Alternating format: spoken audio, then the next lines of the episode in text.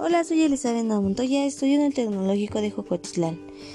Estoy en la materia de desarrollo sustentable, en el tema de escenario económico, la economía y diversidad económica. El tema de la ciencia social, mejor llamado economía.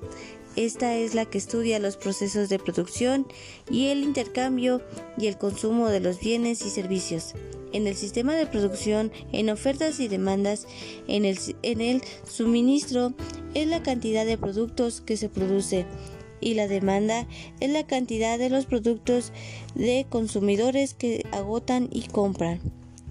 En la economía global se refiere del sistema económico que une a las demás economías del mundo en un comercio. La economía local se genera en nuestro entorno más cercano, como la vuelta de la esquina.